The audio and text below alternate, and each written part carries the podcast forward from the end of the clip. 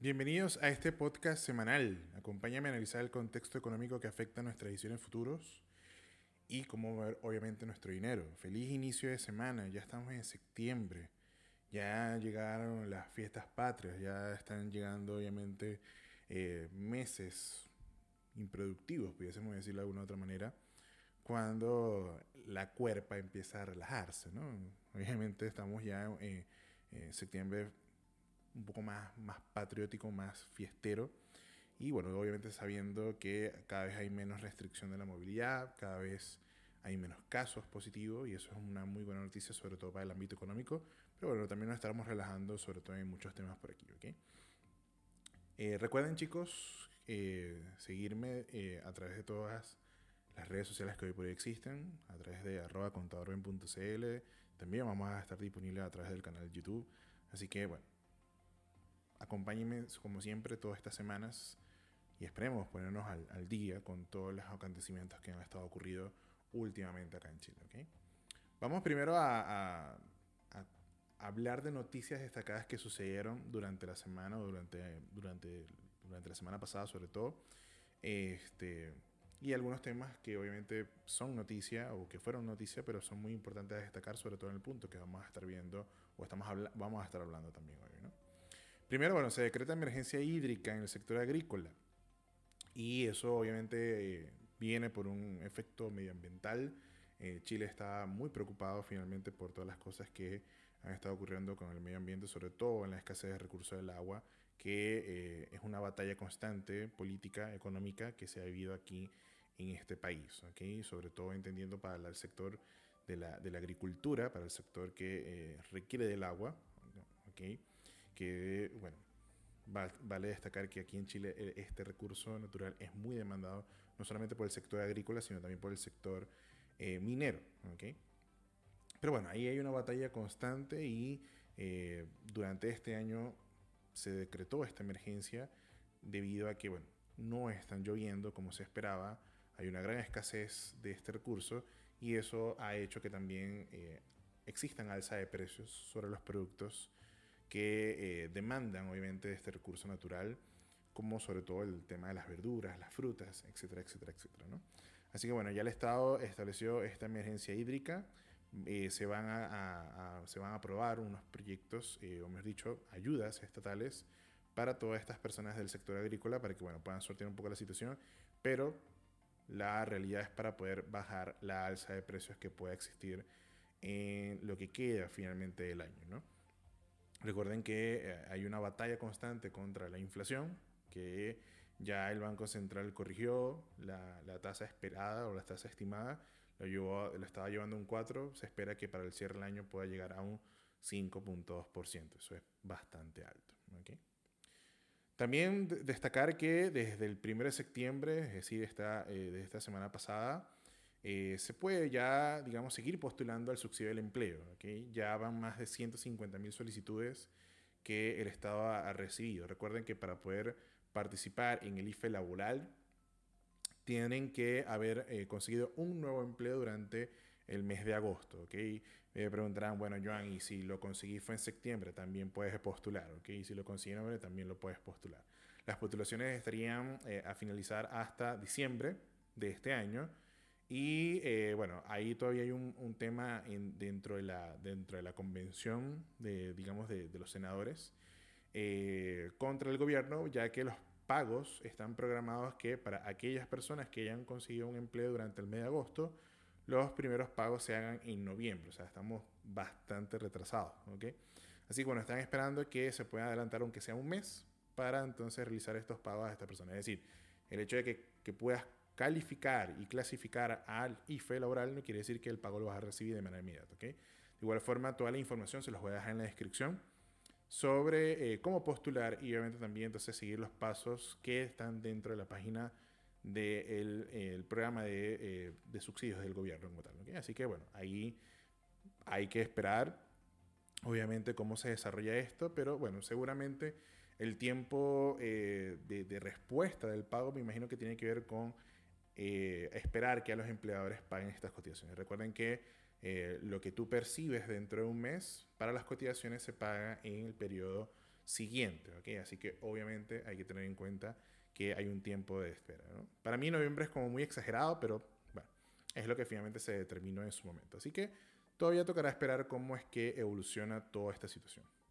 Y por último, eh, y aunque ustedes no lo crean, esta noticia va a sonar loca, pero es una noticia que finalmente impacta al mundo económico y sobre todo impacta sobre la, sobre la base de Chile.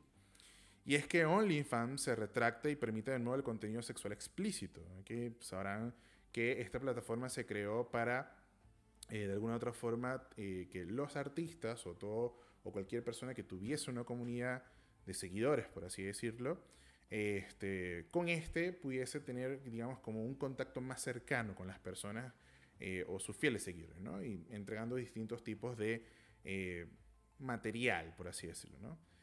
Si bien, bueno, OnlyFans se creó para esa base, bueno, terminó eh, siendo, digamos, como también una forma de estos queridos seguidores, de estas chicas, chicos, incluso pudiese decir yo, y se ha prestado, digamos, como hasta broma, ¿no? De que si la situación no es muy buena de alguna u otra manera, bueno, terminaré creando un OnlyFans para sortear la situación que pueda tener. Ahora, ¿por qué, destacamos esta, noticia que, bueno, se esperaba que en octubre, finalmente, según la noticia, eh, se establecía que iba, a haber fin del contenido explícito, sexual? OnlyFans se retracta. ¿Y por qué esto tiene que ver con la economía? Porque si ustedes no lo sabían, OnlyFans pasa a ser un servicio de entretenimiento digital. Y eso por ley finalmente establece lo que es el grado de IVA, ¿no? Es decir, eh, todos aquellos suscriptores o aquellas personas que tienen un OnlyFans suscrito muy probablemente van a ver que hay un recargo adicional y es un impuesto que probablemente tiene que ver con la base del IVA. Si no, hagan sus cálculos, ¿ok? Así que eh, si hoy por hoy estás suscrito a una cuenta OnlyFans, créeme que estás apoyando al Estado o estás contribuyendo con él, con este servicio finalmente en cuanto a esto, ¿no? Eh, ahora, ¿el Estado esperaba algo así? No, por supuesto. Esto es simplemente una mera forma una mera broma de, eh, digamos, de este programa nosotros entender que hay un impacto económico en todo esto, ¿no? Eh, razones por las cuales OnlyFans se retracta, no lo sabemos. Sabemos que originalmente se estableció eh, ya que muchas personas, sobre todo chicas o chicos menores de edad, digamos, falsificaban sus datos para obviamente poder entrar dentro de la plataforma y vender este, este contenido sexual explícito, ¿no? Eh, esto obviamente se presta a la pornografía infantil, etcétera, etcétera, etcétera, pero no quiero caer en ese tema. Lo cierto es que eh, OnlyFans se retracta, así que hmm, de alguna otra forma, si nosotros pudiésemos entrar dentro de la estadística, ¿por qué no decir que todos aquellos que perciben un ingreso de OnlyFans no solamente perciben un ingreso y pudiésemos canalizarlo por un empleo informal, ¿okay? porque vamos a estar claros, ellas no pagan impuestos, pero sus suscriptores sí lo estarían pagando. Y así que es, bueno, esas fueron las noticias destacadas de la semana pasada. Ahora vamos a estas noticias destacadas, pero no antes. Vamos a hablar de Transportes Doña Sol.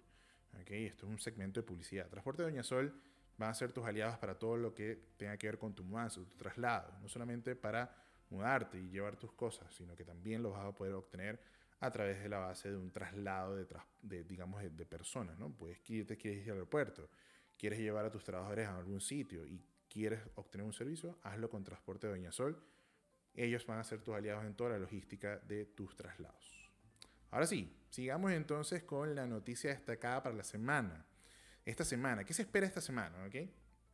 Bueno, este mes, mejor dicho, más que esta semana, recuerden que todos aquellos beneficiarios del préstamo a la clase media que eh, se originó en, en proceso de la pandemia el año pasado, Recordarán más o menos entre eh, agosto se podían hacer las postulaciones de 2020 y si cumplías las condiciones podías obtener entonces un préstamo a la clase media. ¿okay?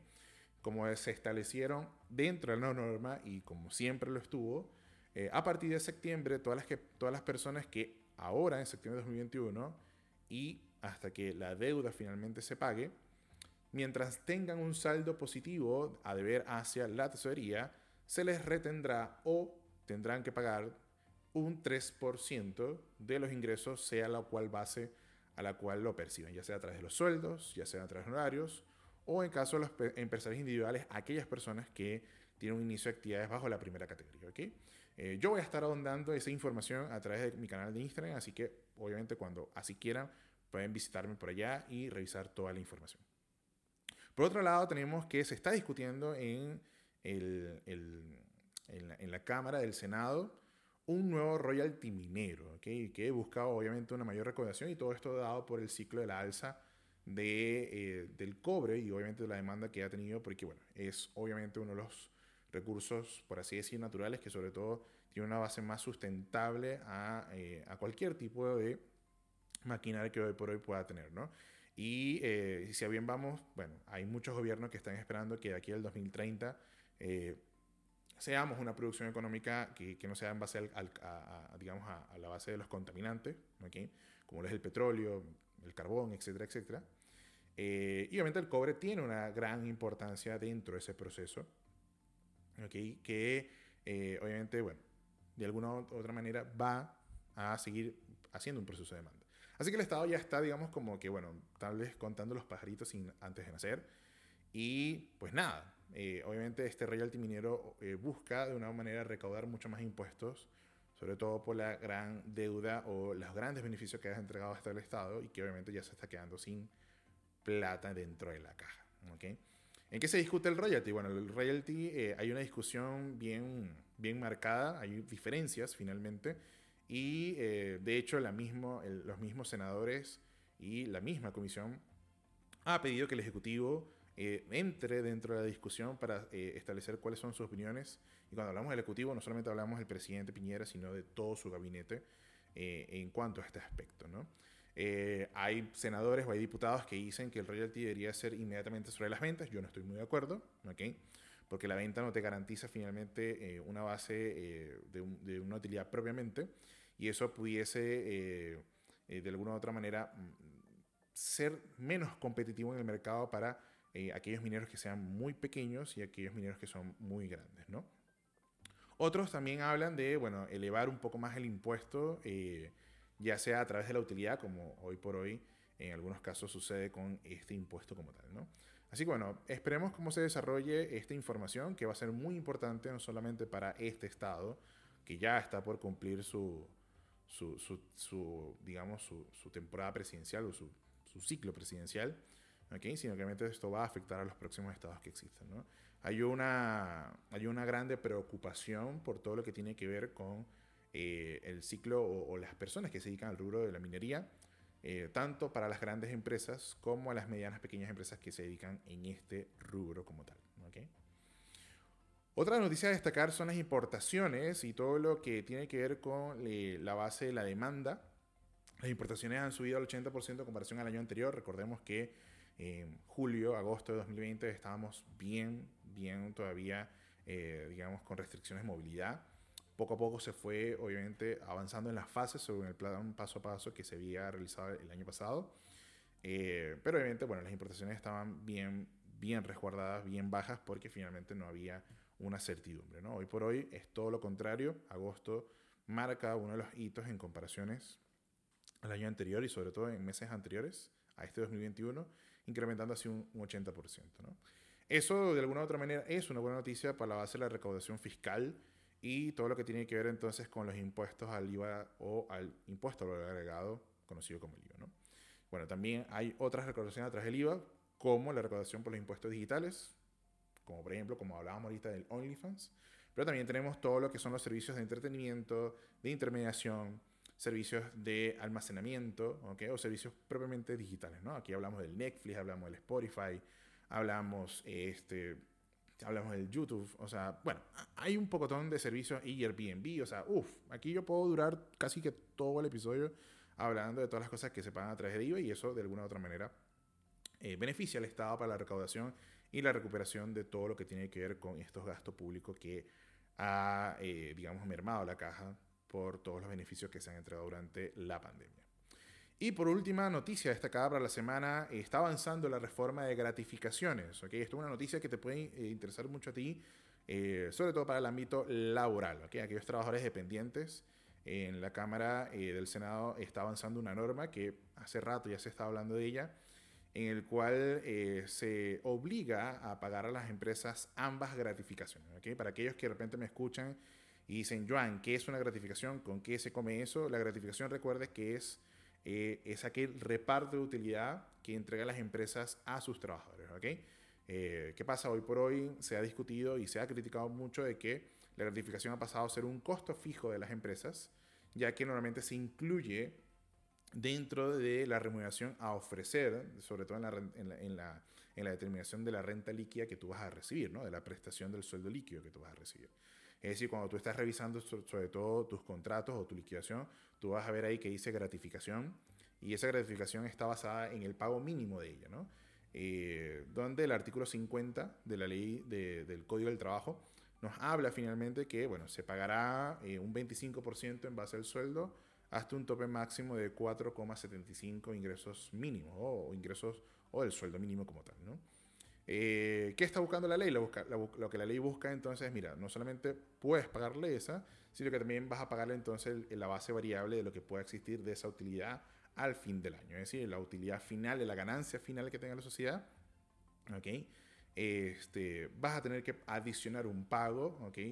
Eh, o mejor dicho, realizando un cálculo como, como siempre debe haber sucedido, eh, donde se resta la diferencia que ya se habría otorgado por la base mensual mínima, ¿no? Eh, hoy por hoy la ley, si nos vamos en, el ámbito de lo que sucede o lo que, o lo que sucede ahora, porque esta ley ni siquiera está aprobada, totalmente está en borrador, eh, establece finalmente que son dos opciones, O, la pagas mensualmente o la pagas anualmente, Hay empresas que utilizan ambas, pero son muy pocas y realmente eh, vemos las estadísticas, ¿no? ¿Qué está buscando la ley? Que se paguen ambas, Y se reparta la diferencia en caso de eh, estar pagando la mínima, ¿no? Eh, se establecieron porcentajes menores al hoy por hoy 30% que establece la norma, donde va a ir por segmentos de empresas. Es decir, las microempresas van a quedar fuera de ella, ¿ok? Todas las empresas que estén recién creadas o que aún es que estén clasificándose como microempresas estarían fuera de esta obligación. Las pequeñas empresas tendrían que pagar un 8% sobre su utilidad final, las medianas el 10% y las grandes con el 15%, ¿ok?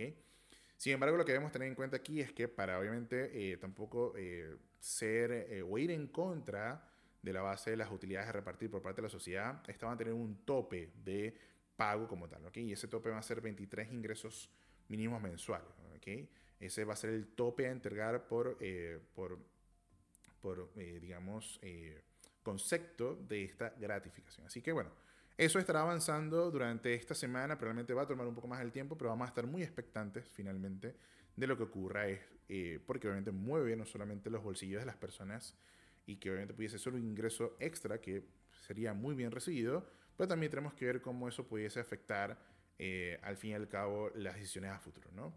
Así que ahí vamos a estar presentes. Así que bueno, esas serían las noticias destacadas para la semana. Este, estamos con una agenda bastante noticiosa. Pero bueno, estamos, nos estamos poniendo al día, ¿okay? Por aquí, por aquí estoy apareciendo yo, ¿no? Eh, quiero destacar un poco que eh, para, lo que para lo que me escuchan solamente y los que están viendo ahora en el video, tenemos esta vista eh, muy particular de mi oficina. Este, yo espero que ningún vecino salga por ahí y si sale ojalá que no se vea, pero ahí tenemos el Cerro San Cristóbal bien bonito y tenemos un cielo bastante primaveral, pareciera, ¿no? Así que bueno, Entremos a tema. Recuerden que la semana, o perdón, mejor dicho, el episodio pasado, eh, habíamos em, empezado en hablar sobre esto de la carrera presidencial, ¿no? ¿Qué es lo que los candidatos tienen que eh, establecer en su agenda o en su programa de gobierno?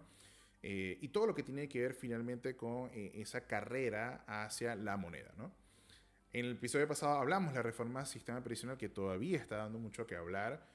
por ahí salió una última encuesta donde eh, se le preguntaba a los chilenos o, a las personas en general que si de, aprobarse una reforma eh, eh, previsional de un sistema de reparto como lo tiene Gabriel Boric, 60% de las personas habrían decidido que preferirían sacar el 100% de sus fondos y administrarlos por sus propias vías o ubicar a los administradores que correspondan, pero no establecerse por el sistema de reparto. Así que bueno, ahí hay un, hay, un gran tema a, considerar y hay muchas cosas realmente en cuanto a esto de la reforma previsional, ¿no? Pero hoy vamos a hablar de la reforma tributaria, ¿no?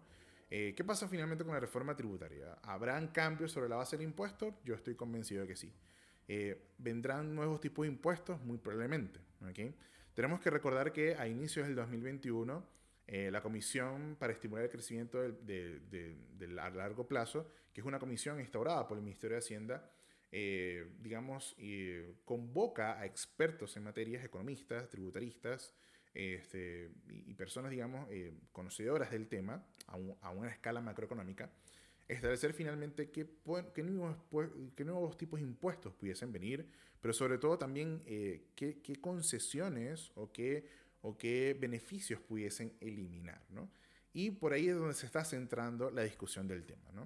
Hoy por hoy tenemos muchas concesiones o muchos beneficios que se están entregando, sobre todo, por ejemplo, el sector transporte, que el sector transporte tiene beneficios como poder eh, deducir una gran cantidad de los combustibles que finalmente, o el impuesto al combustible o el impuesto al diésel, que ellos pagan para poder obviamente operar y hacer sus procesos de operación, poder compensar. Recuerda que ese impuesto no se compensa de manera directa, cuando tú echas benzina con tu auto, si es que tienes un auto, eh, tú estás pagando un impuesto allí de la benzina que no puedes recuperar y que incluso empresas eh, que no están dedicadas 100% a la base del transporte también pudiesen, eh, no pueden compensar, ¿no? simplemente se establece un gasto. la parte de los transportes pueden hacer un proceso de compensación sobre este impuesto y es lo que finalmente se está discutiendo, ¿no? eliminar finalmente como uno de esos casos ese beneficio.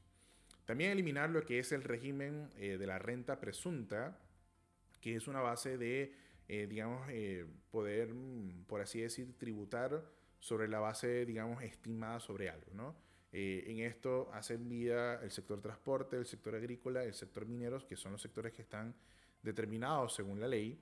Y bueno, se espera finalmente también que se pueda eliminar esa renta presunta, ¿no?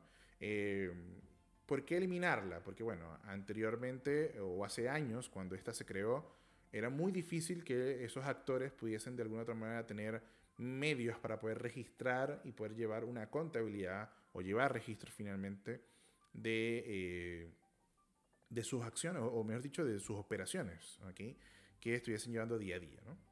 Sin embargo, hoy por hoy, vamos a estar claro, es muy fácil registrar todo, por más que pueda ser eh, fastidioso. ¿Okay? Pero hay formas de hacerlo y una forma sería a través del teléfono celular. ¿okay? Hoy por hoy la tecnología avanza cada vez más y ya se considera innecesario el hecho de tener o manejar una renta presunta. ¿okay? Eh, de igual forma, podemos después abordar un poco más para que todos aquellos que me escuchen y que sean ajenos perdón, al tema, eh, podamos entender que es una renta presunta a una forma un poco más directa. ¿no? Pero eh, es una de las cosas que por ahí eh, empiezan a eh, establecerse como eliminar sobre ese beneficio. También se habló de eh, afectar o agregar un impuesto a los servicios profesionales. Aquí es donde, bueno, aquí de repente no vamos a estar muy de acuerdo, ¿no? Este, que dentro de la comisión establecían que pudiesen eliminar o agregar un IVA a los servicios que hoy por hoy son exentos este, bajo el servicio profesional, ¿no? Servicios como cuáles, por ejemplo, un contador, un médico, este, los servicios eh, que tengan que ver con los oficios como, como eh, talleres mecánicos que puedan solamente dar eh, servicio como tal técnico, no, no vender repuestos o, agregar un, producto, ¿no? solamente la mano de obra, por así decirlo. la peluquería, los tratamientos de belleza en, sí generales que solamente establezcan un concepto de, de servicio propiamente, ¿no? Eh, se estaba analizando la propuesta de agregar IVA a algunos de estos servicios y esto probablemente eh, sí va a ser un impacto bastante económico, sobre todo para las personas, el consumidor final. Y aquí voy a entrar en un tema muy teórico, muy, muy explicativo para que todos podamos seguirle a esta vía. ¿no? ¿Qué es el IVA? Que obviamente es, como el impuesto mm, eh, que, que, más grava el Estado y por el cual más recauda. ¿no? El IVA es el impuesto al valor agregado, que es un impuesto que utilizan muchas economías del mundo, por no decir todas. Y en Chile este IVA está basado en o está fijado en un 19%. ¿no? Eh, ¿Qué pasa con este IVA y, cuál es finalmente su función? Su función es que a través de nosotros, los consumidores finales, es decir, tú, el que me escuchas, cualquier persona mortal en esta, en esta vida, eh, contribuye al Estado con la paga de estos impuestos. ¿no? Y a través de las empresas que nosotros consumimos, los convierte en una especie de agente recaudador. Es decir, cuando tú vas a un supermercado, por ejemplo, y te hacen esta frase célebre de si deseas una boleta o una factura, al tú elegir una boleta, tú estás pagando un impuesto. Y de hecho, si te fijas y no solamente sacas cuenta de todo lo que gastaste, eh, tú pudieses, ¿verdad?, ver al final que ahí te dice cuánto pudiera incluir o cuánto IVA se está eh, pagando dentro de esa boleta. ¿okay? ¿Y qué pasa finalmente con ese IVA? ¿no? Ese IVA lo obtiene el supermercado y el supermercado se lo pagaría al Estado en la medida que él pase por un proceso de compensación. Es decir, así como nosotros tenemos que pagarle este IVA al supermercado, el supermercado también le paga este IVA a otros actores, ya sean a sus proveedores, ya sea a, este, sí, a sus cadenas de distribución, etcétera, etcétera, etcétera. ¿Qué pasa? Y finalmente ahí existe un, eh, un, un, saldo al favor del Estado y el Estado percibe esto, ¿no? ¿Qué pasa finalmente? Que si los servicios profesionales llegasen a agregarte, a agregarse ese IVA, obviamente estarían contribuyendo a la alza del costo de vida, ¿no? Eh, por ejemplo, por así decir, imaginen, imaginen que de repente el sector de la belleza tenga que grabar IVA, eh, sobre todo cuando, a ver, hoy por hoy el sector de belleza tiene un IVA, pero digamos hay ciertas excepciones para algunas formas en cómo se realiza. Pero en esta comisión, de, de, esta comisión para estimular el crecimiento están diciendo no, todo el mundo va a grabar IVA. Es que finalmente si tú hoy por hoy te hacías las uñas o tú caballero que ibas a la barbería y pagas un servicio aproximadamente 15 mil, créeme que va a ser ahora 15 mil más IVA. ¿Por qué? Porque este profesional no va a asumir el impuesto, ¿ok? Ya que obviamente él tiene obligaciones internamente que ya seguramente ya él estaría cumpliendo. Entonces, ¿qué va a pasar? Que obviamente ese corte o ese, o ese servicio se te va a encarecer en unos 2.000, 3.000 pesos más. Tú dirás, bueno, Joan, eso no es nada, pero finalmente abarca una, una gran parte de donde tendríamos que desembolsillar mucho más dinero, ¿no? Eh, si tuvieses que pagar 3.000 pesos más, 4.000 pesos más por, este, por, por cada servicio que te hace, y este servicio fuese mensual, estamos hablando de un gasto adicional de 30.000 pesos, que te hace finalmente eh, obtener un menos poder adquisitivo en el proceso de, de, de, tu renta, porque vamos a estar en claro. Eh, si estas cosas se llegan a aprobar, no quiere decir finalmente que tu sueldo va a subir. Muy probablemente, desde hace mucho tiempo, tus sueldos, tu sueldo se sigue manteniendo de la misma manera, ¿no? Así que bueno, ahí todavía la comisión estableció esto, esto no es ley finalmente, esto simplemente es eh, una forma del Ministerio de Hacienda tener opinión basada en expertos y en la técnica o, o digamos el tecnicismo para simplemente tomar las decisiones que mejor correspondan, ¿no? De igual forma, si el Ministerio de Hacienda quisiera de alguna otra manera este, pasar por un proceso más legal, eso tiene que pasar sí o sí por la Cámara del Senado y obviamente eso eh, tardará lo que la legislación finalmente sí lo discutan ¿no? dentro de ese proceso. Pero ahora bien, ¿por qué hablamos de los impuestos y hablamos de tantas alzas del impuesto que finalmente se pudiesen, eh, se pudiesen digamos, como, como venir? ¿no? Y eso obviamente tiene que ver por los altos beneficios que han entregado el Estado. ¿okay? Si pudiésemos enlistar todos los, todos los beneficios que ha entregado el Estado, eh, partiendo del estallido social, porque hay que hacer un corte, todo empieza desde el estallido social y se agrava finalmente con la pandemia. Desde el estallido social se otorgaron muchos beneficios, ya fuesen de manera directa hacia el bolsillo de los beneficiarios o de manera indirecta, okay, digamos, rebajando o deduciendo de alguna u otra forma algún tipo de impuesto que pudiese, eh, digamos, salir menos del bolsillo del beneficiario y obviamente el Estado así recaudaría menos, ¿no?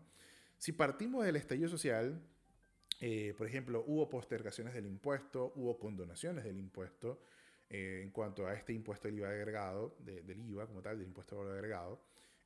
hubo también, de alguna u otra manera, reducciones de la base del impuesto a la renta, aquí donde finalmente se graba menos renta o se graba eh, menos renta porque se entendía que por el estudio social muchas personas se quedaron sin empleo. ¿no? Eh, tenemos finalmente que luego en la pandemia, que es donde se agrava mucho más la situación, eh, está el subsidio para mantener el empleo. Recuerden que a través del subsidio de la cesantía se establecieron directamente, de alguna u otra forma, sí, dinero o fondos estatales para el fondo de cesantía, es decir, aumentar los fondos de cesantía para que las personas que eh, pudiesen ir por el, por el, pacto de suspensión al, al de alguna otra manera eh, eh, acabarse su fondo, que es lo que determina la norma, al, terminar tu fondo, tú no ibas a dejar de percibir tu dinero, sino que el Estado lo iba a ir entregándoselo, ¿no? Y eso se esperó que era, era, realmente un, costo bastante importante, pero que bueno, en su momento decían, bueno, aquí hay plata porque Chile ha ahorrado durante todo este tiempo en distintas clases de impuestos, ¿no?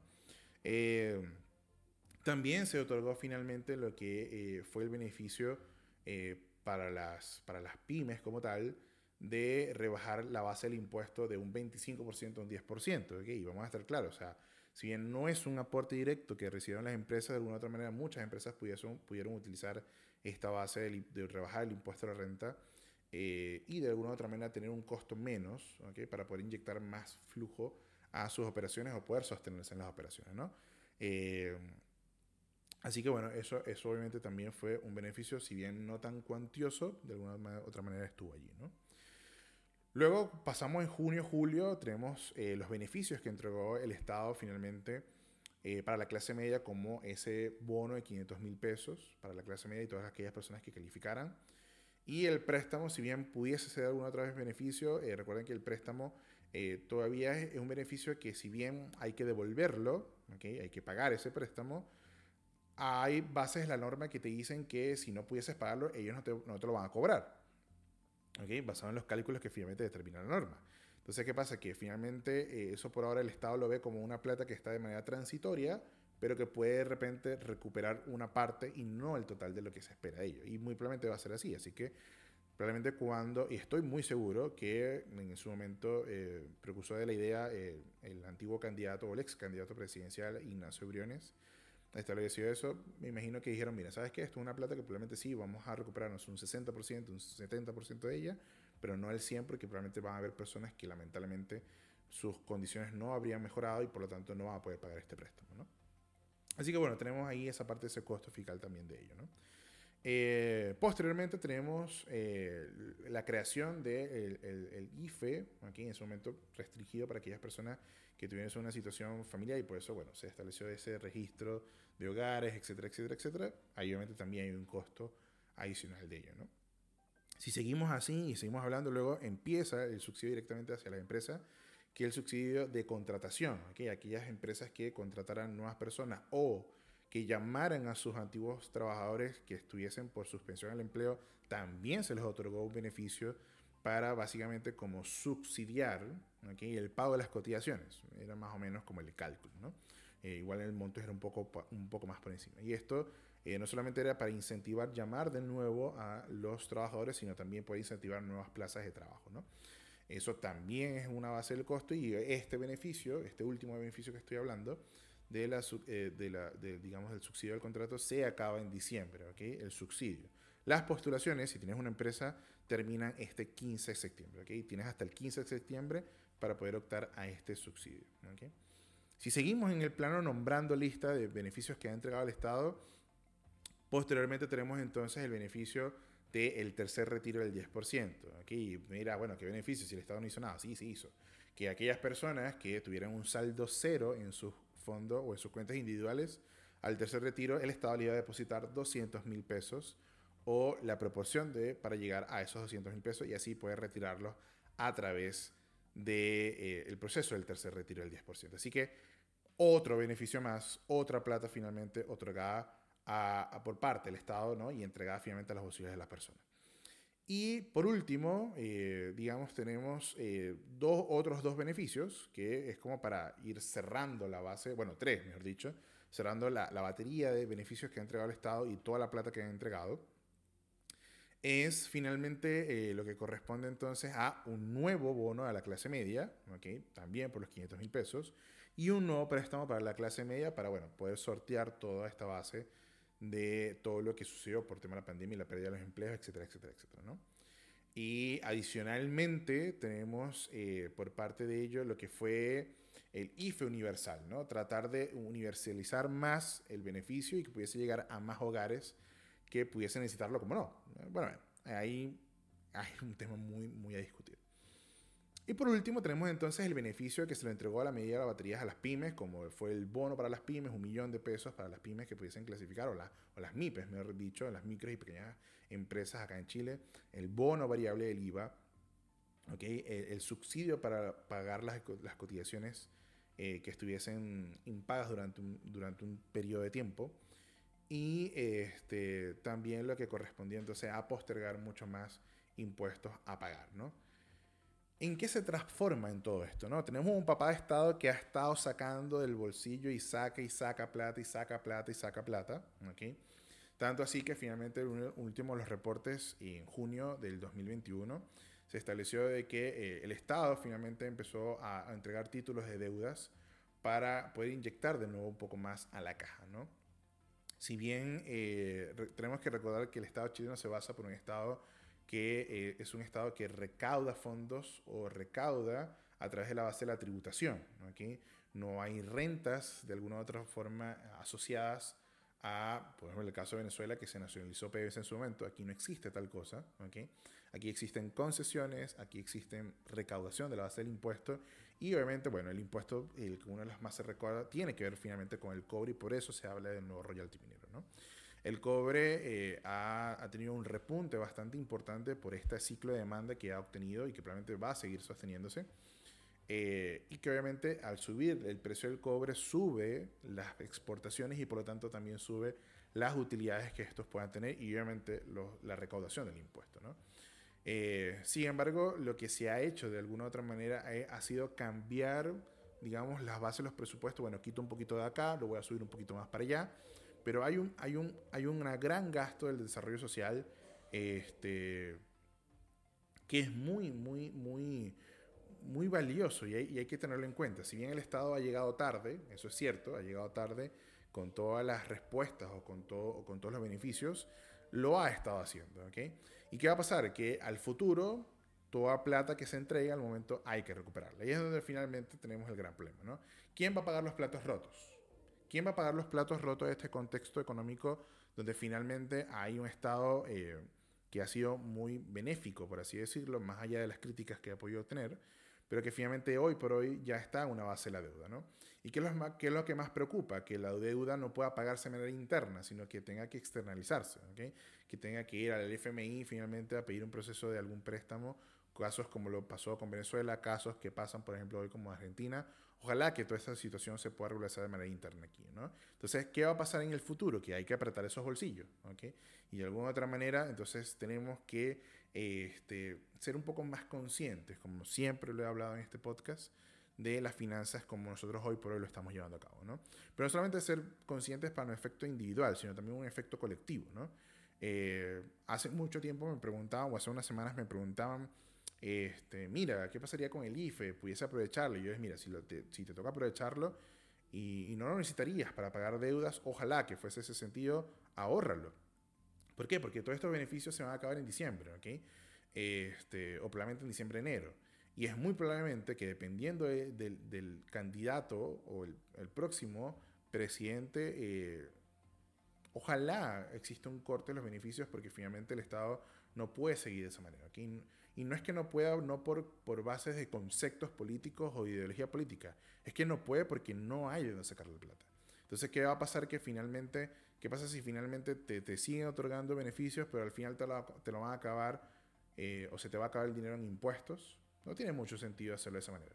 No solamente porque los beneficiarios tendrían menos posibilidad de poder tener una calidad de vida, sino que aquellos que ni siquiera somos beneficiarios estaríamos en una peor situación. Así que bueno, se les da su reflexión. Recuerden que las próximas semanas vamos a seguir hablando de toda la carrera y las agendas de la carrera presidencial y nuestro próximo episodio va a ser la reforma institucional. Hay que confiar de nuevo en el Estado porque es una de las maneras en que se puede retomar una buena economía. Me despido no antes comentarles que hoy, okay, este, hoy que estamos a 6 de septiembre, el dólar está basado en una consideración de 768 pesos con eh, 768 con 90 pesos por dólar, que ha estado bajando, ha tenido una leve caída de un 1.5% comparativo a hace dos semanas. Este, muy probablemente va a estar siguiendo a la baja, que es lo que finalmente se espera con todos estos anuncios que lanzó el Banco Central al aumentar la tasa de interés al 1,5%. Así que bueno chicos, espero que seamos siempre más conscientes, que es finalmente el sentido de este podcast. Nos vemos la próxima semana. Cuídense mucho.